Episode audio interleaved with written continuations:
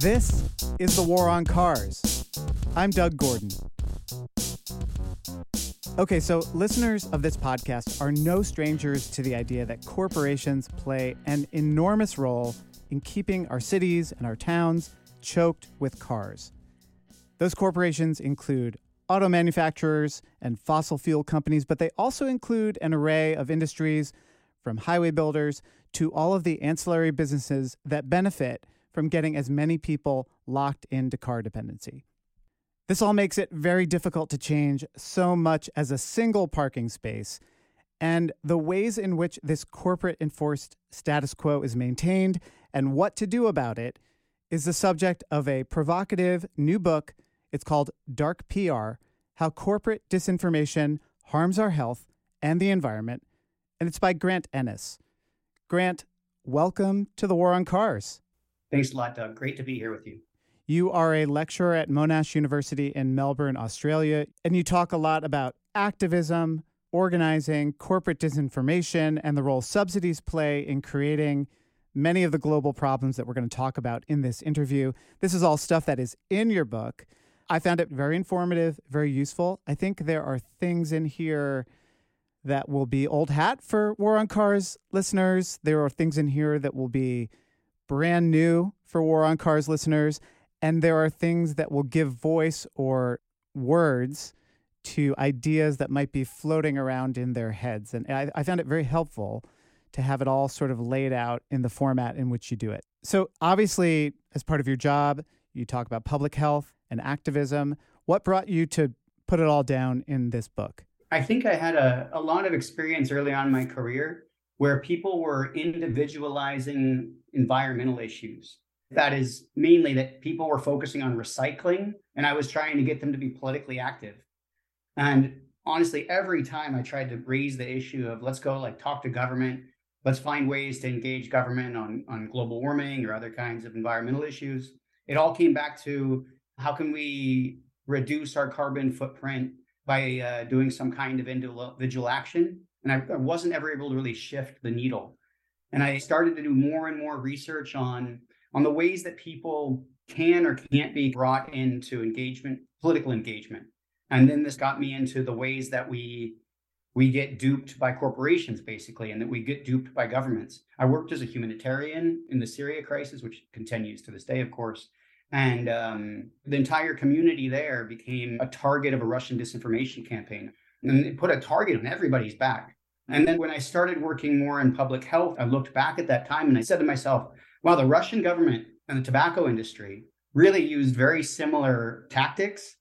And then that led to me to thinking back about my time in the environmental community, how like, wow, the fossil fuel industry used the same tactics. The automobile industry is using the same tactics. And it really led me to be inspired to put this book together and to look at what is that cross industry playbook that everybody is using that we as activists are unable to kind of at least on a surface level, understand intuitively. And then I wanted to put together a kind of tool for to help people understand how that was happening, how how corporations and governments were using these different narratives to to distract us. So the book breaks this down into three areas of public health: diabetes, road deaths, and global warming. These are all related to the war on cars in many ways. Road deaths, of course, are right in our wheelhouse of the stuff that we talk about all the time. And of course, global warming being the end result of 100 years of car dependency and fossil fuel consumption. You mentioned this cross industry playbook, and these industries, the sugar industry, the automobile companies, the fossil fuel companies, not only are they using the same playbook, but they are hiring the same PR companies, the same marketing firms to disseminate this disinformation and misinformation to advance their goals. That's right. It's exactly the same firms working for a large number of industries. Ogilvy, of course, is one. Edelman was exposed recently. Of course, you have the Roper, Roper, I think polling organization. It's called. It's kind of an older one. These organizations, these PR firms, they work for everybody. I mean, Frank Luntz is probably the best singular example as a person, but the the organizations, the firms themselves that work in PR, um, work across all industries, and they really learn from one another. So, in your book, you identify what you call nine devious frames that are used by these industries. You tie them to history and to policy, and you ask readers to consider the effect they have on public health and our ability to even organize or even identify what we need to do to change our world, to make our streets safer, for example. So I wanted to walk through them one by one. You kind of group them into, let's say, thirds almost. So we'll start with the first three that are sort of grouped under this idea of big lies. And the first one is pretty obvious, but it's worth digging into, and that's straight up denialism. I think we understand denialism in terms of climate change or global warming, but we don't really understand it that much in terms of road deaths and car dependency. How does denialism factor into our built environment and car dependency? So, denialism for car dependency comes in a number of different forms. But I think the, the main one I want to talk about is just the denial of the deadliness of speed. Every extra mile per hour, kilometer per hour that somebody was traveling at means more deaths. It's undeniable. We know that more speed means more deaths. And yet you have the automobile industry constantly denying that it leads to more fatalities. It boggles the mind.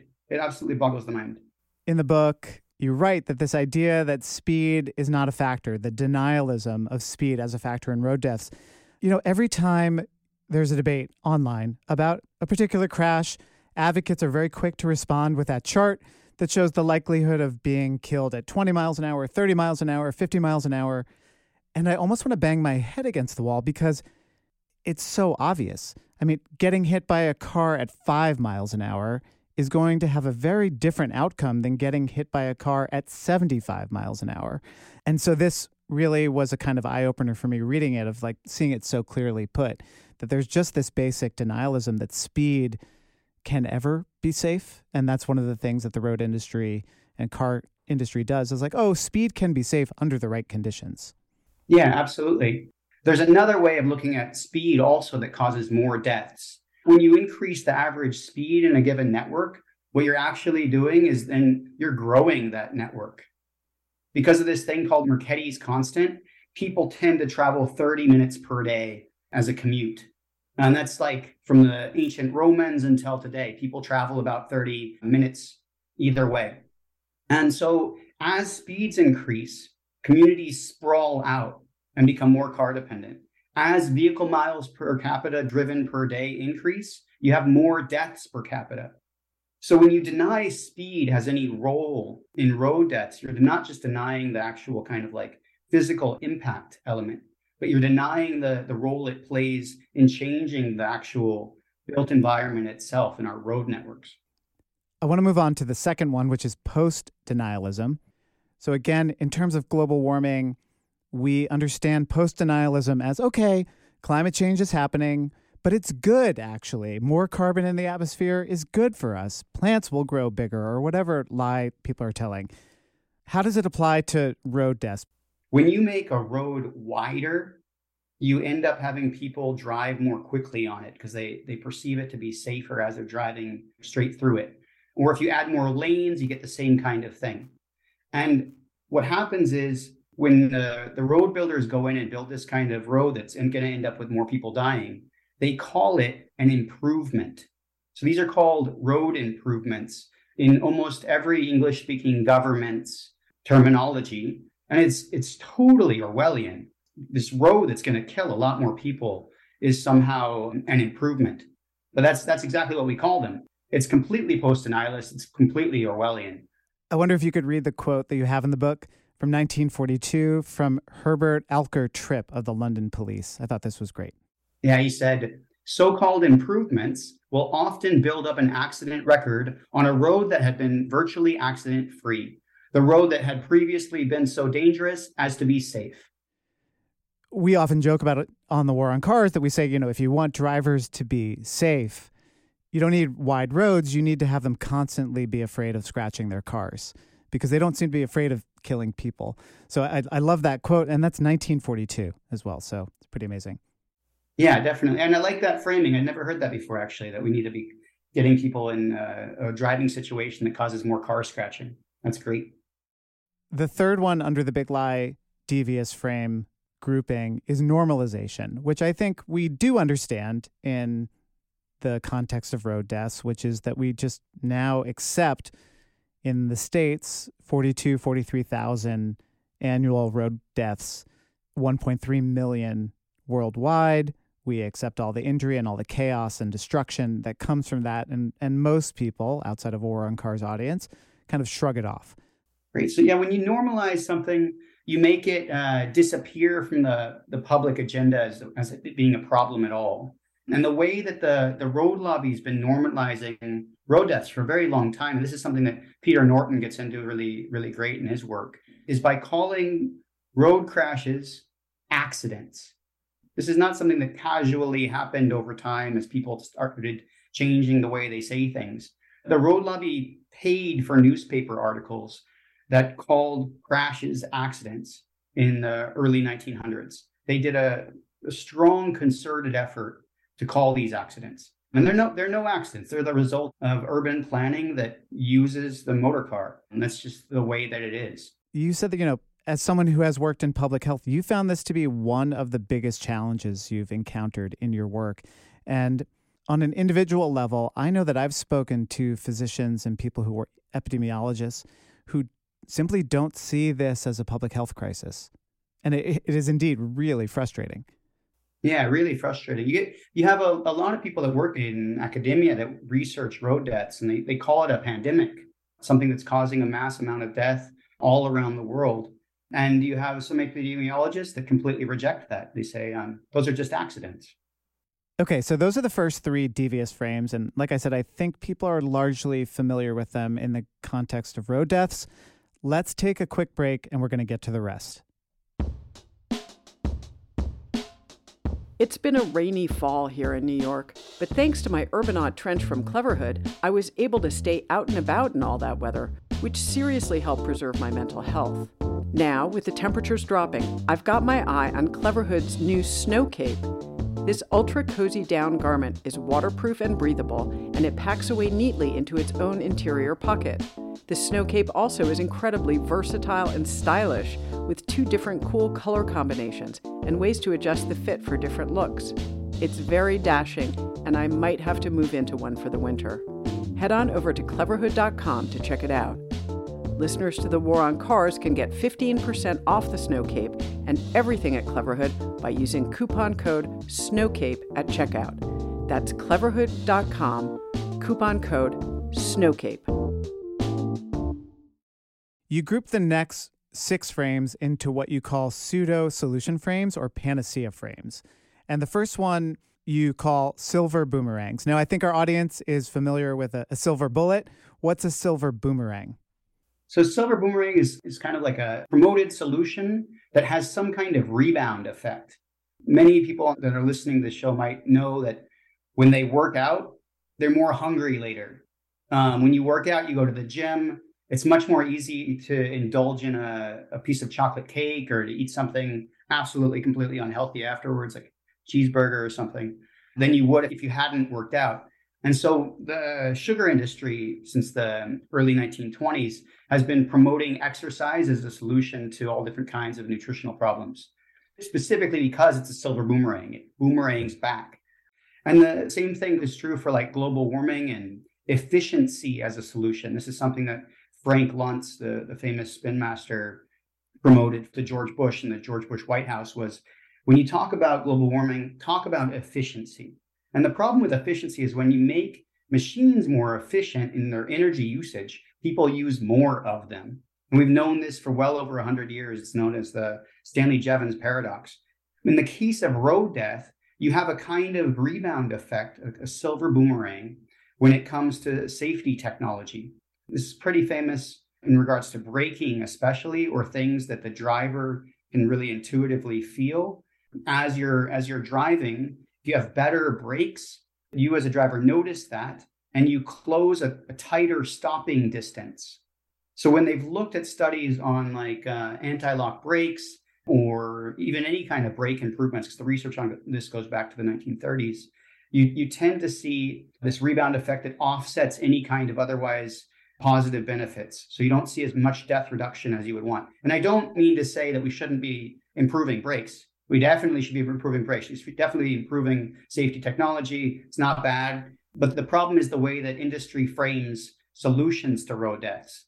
as something that could be solved by these silver boomerangs, which doesn't really seem to be the case. I, am I'm, I'm only laughing because I had put into the outline and you just you beat me to it. I said, Grant, this is the part of the interview where you have to say, look, safety technology isn't a bad thing. We need more safety technology. But I think it's a really good point. And it's worth noting that we've just had here in the States two of the worst years for traffic violence, for road deaths in at least three decades. And that's at a time when safety technology is arguably better than ever with more radar, more LIDAR, more cameras, more braking technology, more driver distraction and drowsiness detection, things like that. And yet, road deaths keep going up. Okay, so we were talking about safety technology. That propels us to the next devious frame, which you simply call magic. Yeah, and the magic frame is stuff that I don't think anybody ever really believes will solve the problem. So, for in the case of, of road deaths, the autonomous car has been promoted as something that will completely eliminate the road death problem for nearly 100 years now. I think the the early 1940s we've been seeing this kind of promise of more technology will come next year and we'll make it so the car is completely self-driving um, and then we won't have to worry about road deaths and you get these promises year after year after year and you mentioned that this is a promise that the auto industry in general has been making this promise forever. And there's a great example you use in the book of a 1956 General Motors promotional film that was looking at what driving would be like in 1976. Hello, Tower. This is Firebird 2304. How are things on the safety autoway? Tower to Firebird 2. All traffic moving in normal pattern. We're heading for Chicago. Please route us through. Over. You're now under automatic control. Hands off steering. So the idea then is that if this magic technology is just around the corner, we never have to stop and say, what is the solution that we need to stop deaths right now?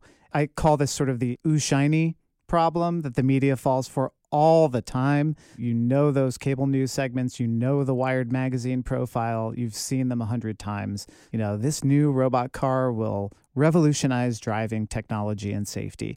And you have a great quote from Greg Shill, who is a former guest of the podcast, who says that this idea is morally indefensible. Yeah, absolutely. You're promising to solve a problem that involves children and and the elderly and people of every age dying and you're saying we'll deal with it tomorrow by a solution that we haven't yet invented, that's completely morally indefensible. I completely agree with Dr. Shill.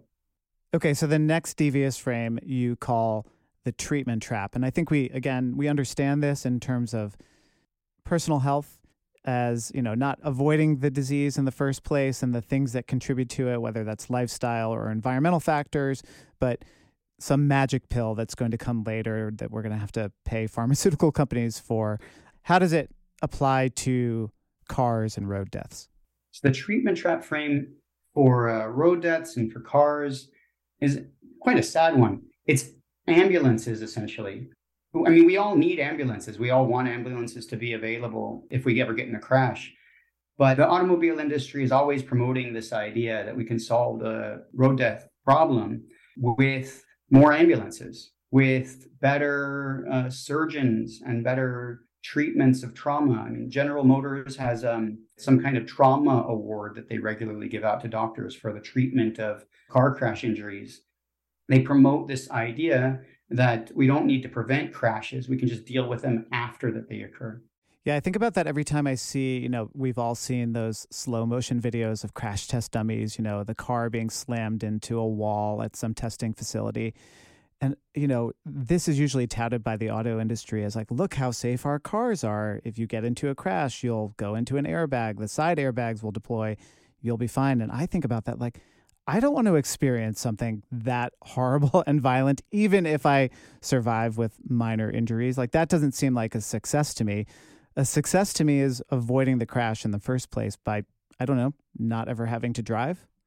Yeah, Absolutely, absolutely. And that's the underlying business model of the automobile industry is getting people to drive more. So any solution that would lead to less vehicle miles traveled or vehicle kilometers traveled is really not going to be in their interest. I mean, in this case, they're promoting the solution that would get people to drive the most possible up until the moment that they die or nearly die. And they're promoting ambulances as the solution. And again, to caveat, I really hope that there's an ambulance there should I ever get in a crash. I'm all for ambulances. It's just the way that corporations are framing and trying to downplay more effective measures that's problematic. Okay, so right now I want to challenge you a little bit and channel that listener out there who is listening to this and saying, why not both? You know, we need the safety technology, we need the post crash care and trauma response, and we need to reduce driving. And you argue in the book that we can't do both. Why? Yeah, we can't do both in terms of framing. In terms of actually needing ambulances and safety technology and all these other things, of course, we we need those things, but in framing, that's not how it works. In framing, you have a vote at the end of the day between different bodies within legislature, different individuals in the case of a referendum. You're still going to have some competing groups of options at the very end, usually yes or no. And when mm-hmm. you have it come down to yes or no, do we want better urban planning so we don't have to drive as much? Mm. Or would we like to have more cars forever? when that becomes kind of your option set, if you provide more solutions and more things that don't really solve the underlying problem, but distract from what does, when that moment comes where that vote happens, you're going to get less support for the thing that that really works. Even if it's very small amount of difference, that's hugely problematic. For example, Brexit came down to something less than 4%. 4%. So that means all we would have needed would be to influence 4% of the population in the other direction. It just needs to be a few in a hundred. And I think we can all agree that we know some people that would be more likely to be influenced in one way or another on a given issue if they were exposed to different kinds of messaging. People are very responsive to messaging. The CEO of the Frameworks Institute often says that it's the main way we can predict how likely someone is to respond to a message or not is how many times they've been exposed to it. And then this thing with being able to do both with framing, we just can't. In terms of providing ambulances, yes, we can do that. But in terms of media messaging on the part of politicians, on the part of industry, you can't be promoting multiple frames at the same time. I was thinking about this in the context of electric vehicles and how they are being thought of in cities. Now, obviously, in places that are completely car dependent, we need every car to be electric as quickly as possible.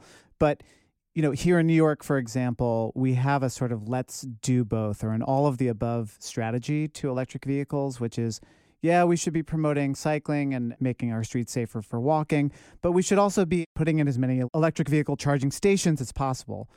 And then what happens is that those electric vehicle charging stations get put along the curb, locking in car dependency for another generation or two at least, which is kind of the most physical manifestation of the we can't do both idea that you're talking about. Yeah, absolutely. You're seeing it right now in practice how that kind of argument plays out in, in New York. It's really too bad. I mean, I often say that political will is zero sum you can't be splitting and dividing public opinion and thinking you're going to really get what you want.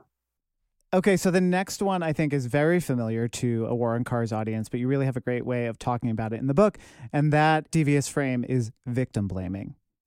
Yeah, this idea that the individual person who was perhaps either killed in a crash or was driving a vehicle is to blame for that crash is uniquely insidious, to be honest with you.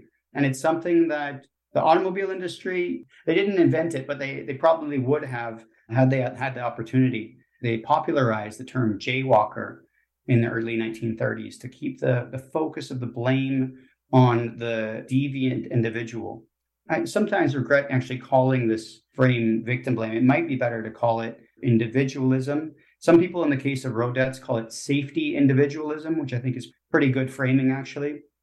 You see it manifest in a number of different kind of formats. You see media campaigns, education programs that focus on individuals. You see this promotion of signage that focuses on the individual as a solution. And these things are all wholeheartedly promoted by the, the automobile industry. And they promote it much more than any other kind of measure. This focus on the individual seems to be the core strategy of most car companies. And it's very effective. When we are finally able to convince somebody or a, a government official that road deaths are really a public policy problem, they're a public health problem, the next thing you get is, ah, it's because people are such idiots. We need to just train these people to not have such remarkably dangerous behaviors. These things that corporations are, are trying to get us all to do, they don't work. And we're having a lot of people die because we continue to blame the victim.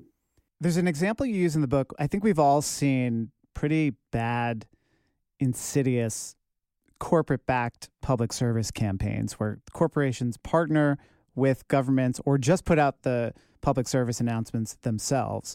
And I think we've all seen versions of those that do blame the individual. You know, the idea of like look both ways before you cross the street or or wear reflective clothing or things like that. You include an example from 2014. It's a PSA I hadn't seen from China. It was produced by Buick and General Motors of Shanghai. I found this to be maybe one of the worst examples or best examples of the worst thing, if you could put it like that. We'll play a little bit of it. It's in Chinese.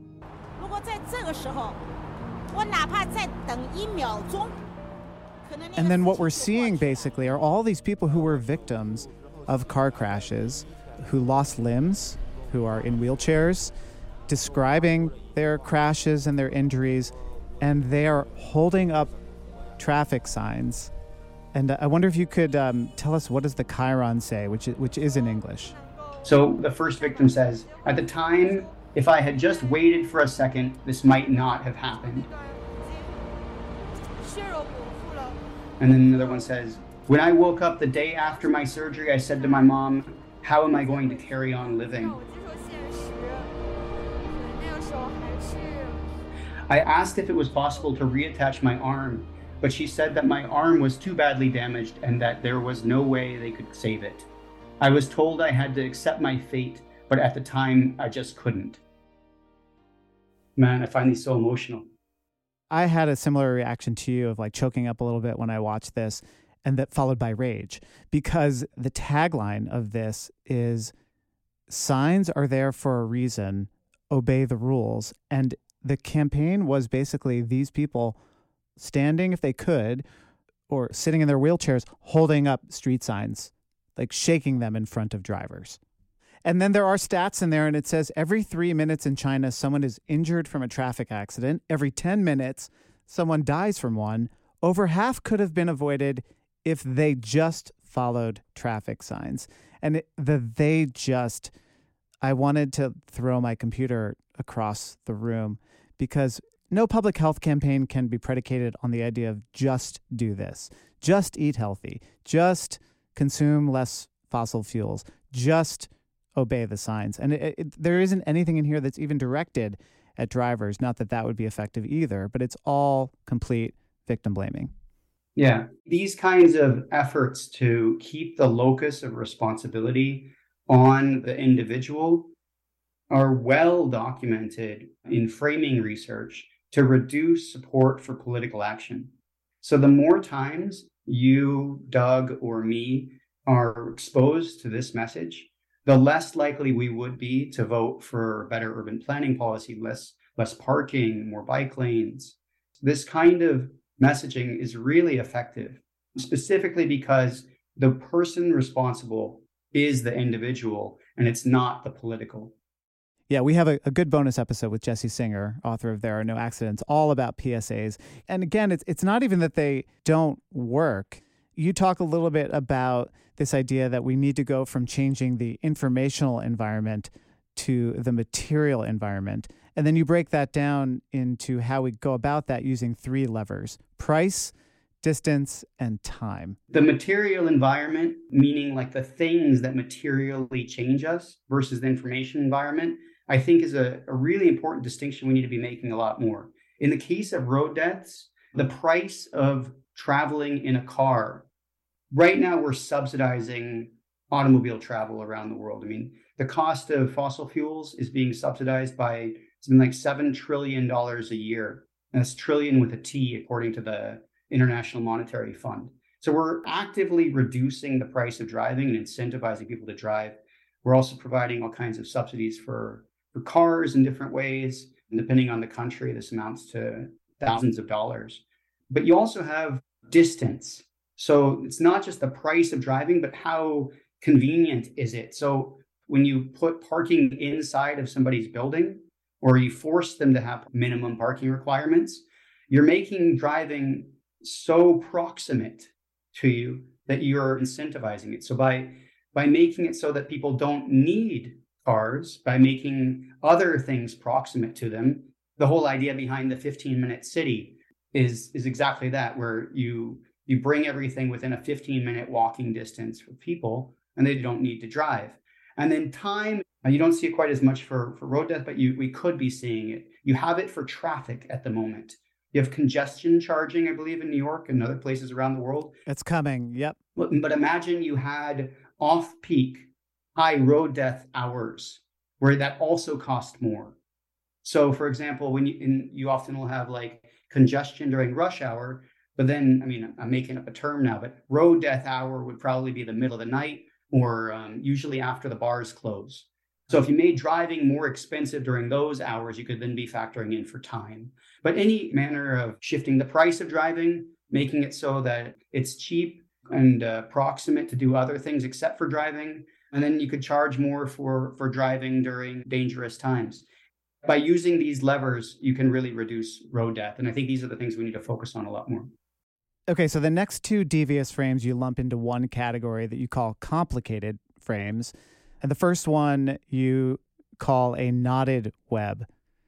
Yeah, so I, I talk about the knotted web frame, and I call it knotted web frame because the convoluted and interconnectedness of this category of framing. A lot of other terms that are sometimes used for it are like systemic rather than structural or complexity. Complexity is probably the most commonly used version of it. And you have a lot of research, especially out of the London School of Hygiene and Tropical Medicine, that's tested this framing and looked at this framing. And they found that it's very effective at getting people just completely disengaged. They just assume something's being done, but it's never entirely clear what that is. And in the case of road death, you have a lot of automobile manufacturers and others saying that road safety is complex and that road death is complex. On that note, I want to play this video clip. It's from the European Automobile Manufacturers Association, and it is a great example of that knotted web solution that you're talking about. Road safety is complex and depends on lots of different factors and interactions. Cutting edge vehicle technology is just one piece of this complex safety puzzle. Equally important are the behavior of road users, as well as the maintenance and design of roads. Indeed, 90% of all accidents today are linked to human error. Like when we are distracted, fail to anticipate a situation, or break traffic rules. Unclear traffic signs, poor lane markings, and badly designed roads also have a major impact on safety. In other words, in order to save even more lives in the future, we need to ensure that safe vehicles are driven by safe drivers on safe roads the thing that jumped out for me for that video is the equally responsible language that it's not just the design of our road, the design of our vehicles, but it's also the behavioral choices that we make when we're behind the wheel that factor into whether or not a crash occurs. Yeah, absolutely. And it, it's not as if some kind of mix of solutions isn't necessary sometimes or that things aren't complex, but it's the way that this framing affects political will for action is it's the most insidious part of all of this. And that stat, you know, 90% of crashes are caused by human error, but it, that human error can come from things of like a blind spot that you didn't see in the design of your vehicle or a road that enables high speed driving. That might be chalked up to human error. Yeah, absolutely. Absolutely. I mean, 100% of uh, road crash fatalities involve a human. So I think they underestimated that number there. Someone somewhere made a mistake. Exactly. Yeah.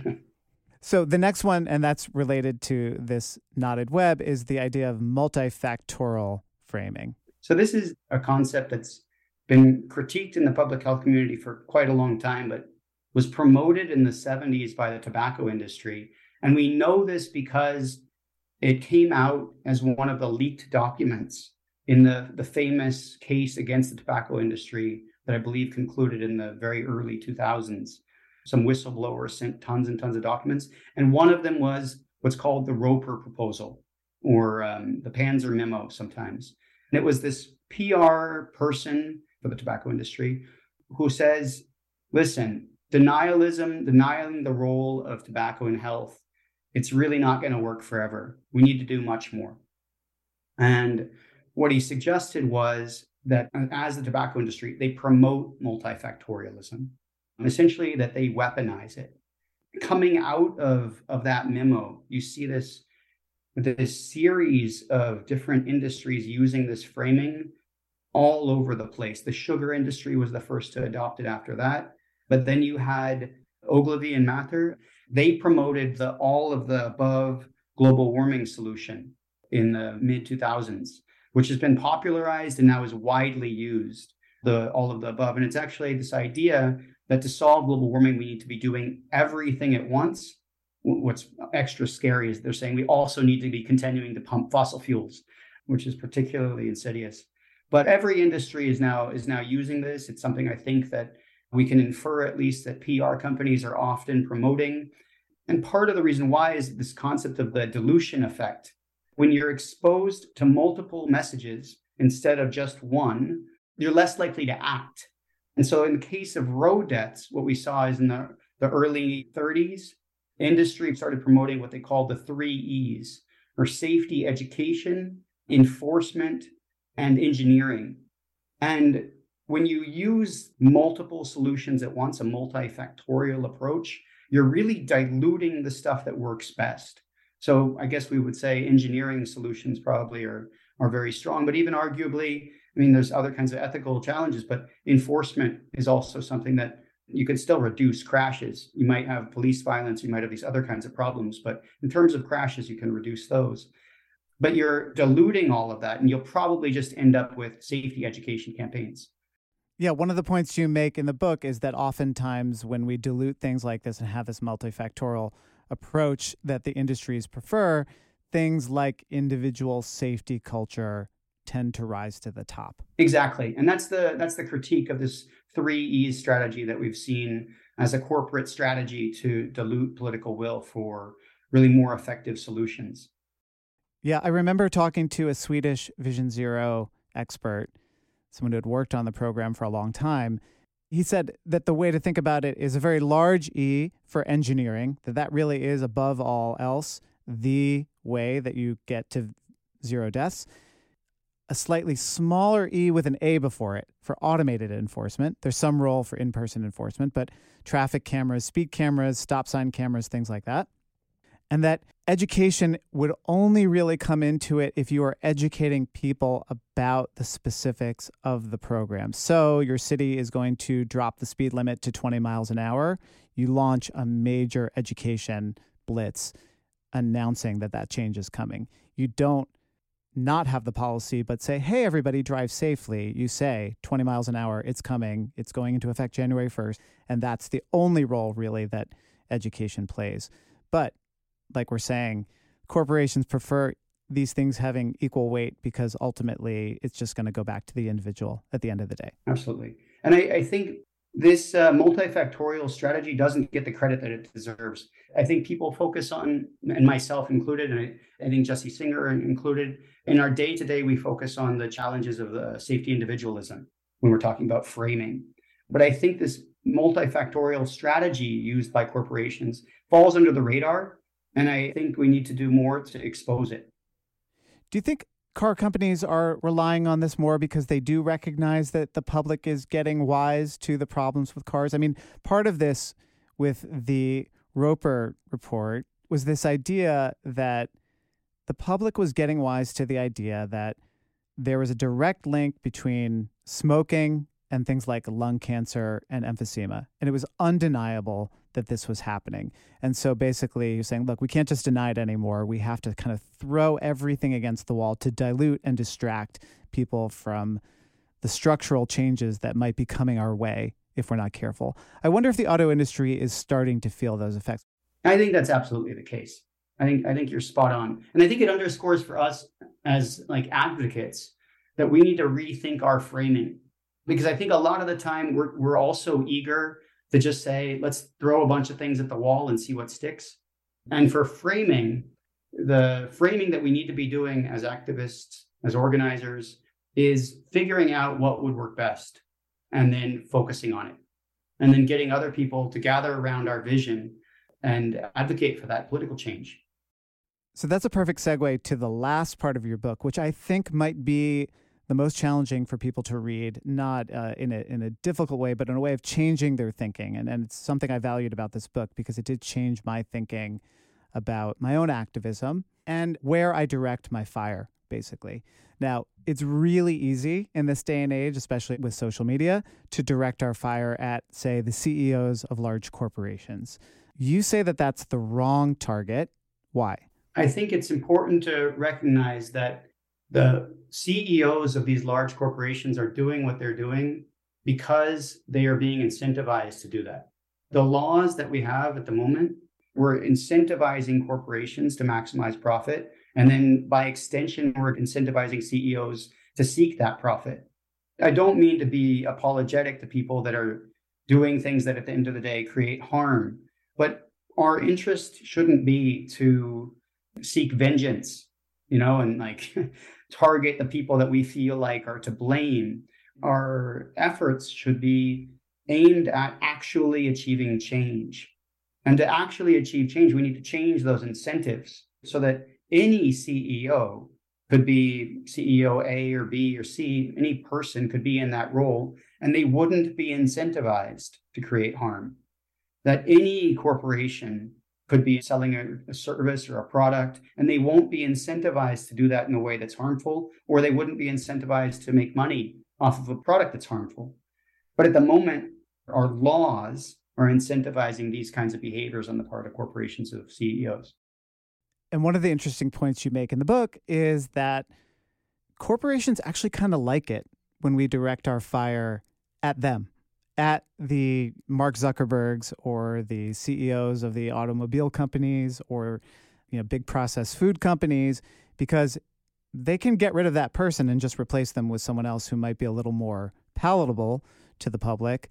It's a, another form of individualism, basically, that doesn't get rid of the underlying problem. Definitely.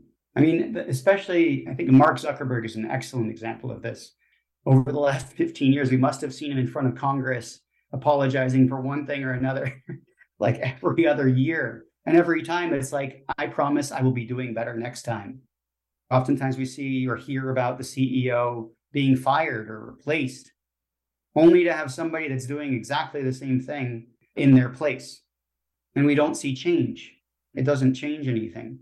We need to be seeing changes to the, the public policies, to the, the politics, and changes to what we're incentivizing. And in the case, I mean, of road deaths in the United States, it's very clear that US government policy is incentivizing as many vehicle miles driven per person per year as possible.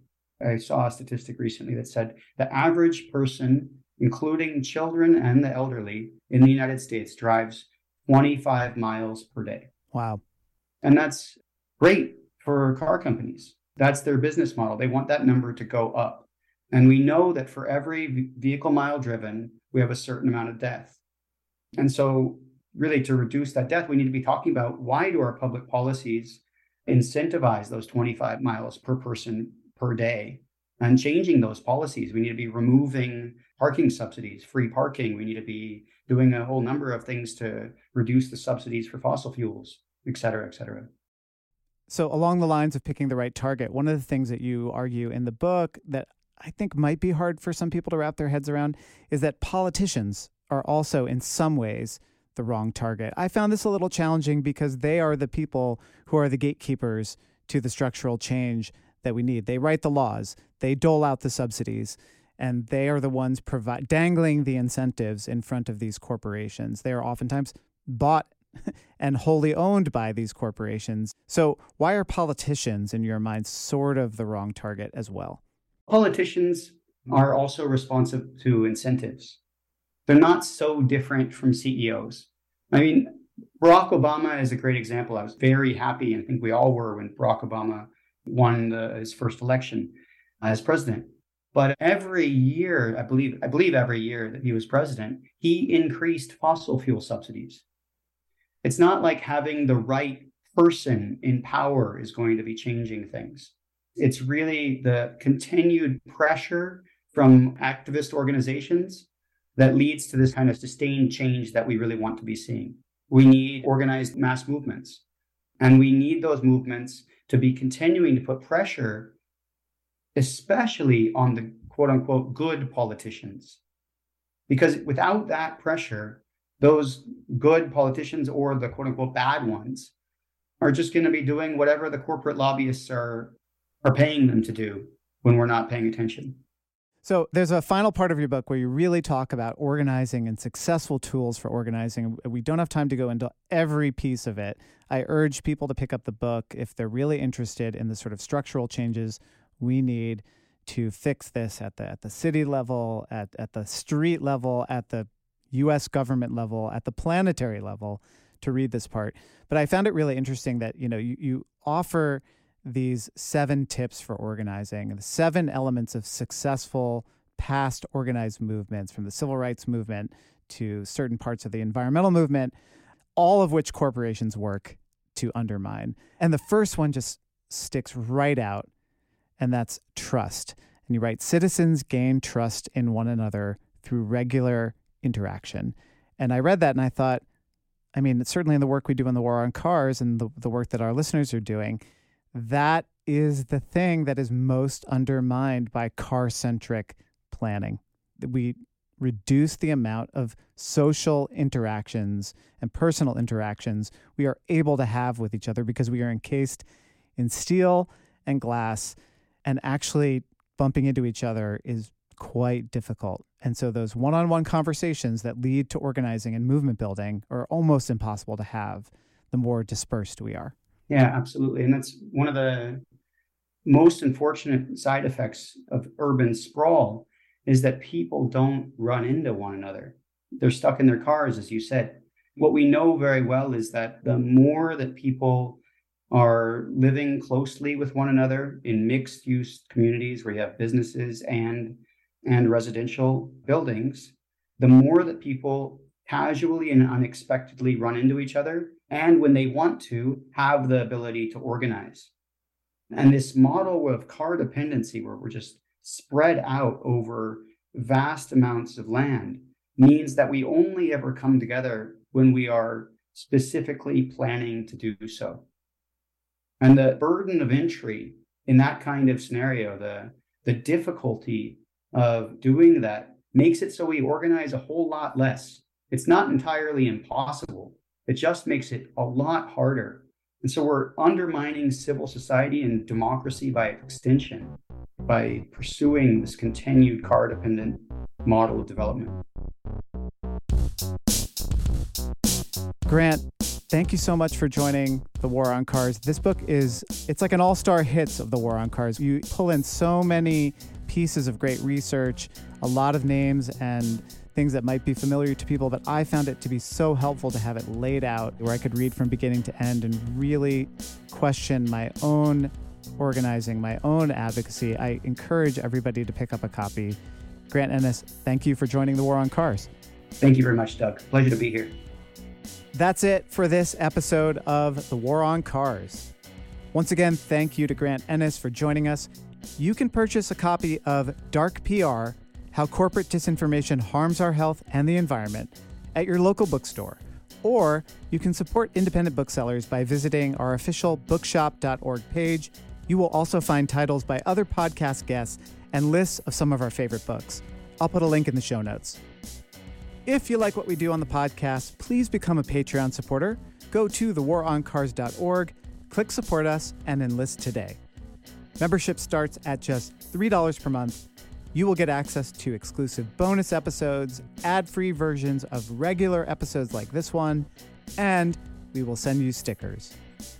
We want to send a big thanks to our top Patreon supporters Charlie G. of Human Powered Law in Portland, Oregon, Virginia Baker, Mark Headland, and the Parking Reform Network. Thanks also to our friends at Cleverhood for sponsoring this episode. For a 15% discount on some of the most thoughtfully designed gear for biking and walking, go to cleverhood.com slash war on cars. You can use coupon code SNOWCAPE when you check out. This episode was recorded by Walter Nordquist at the Brooklyn Podcasting Studio. It was edited by Ali Lemer. Our theme music is by Nathaniel Goodyear. I'm Doug Gordon, and on behalf of my co hosts Aaron Naparstek and Sarah Goodyear, this is the War on Cars.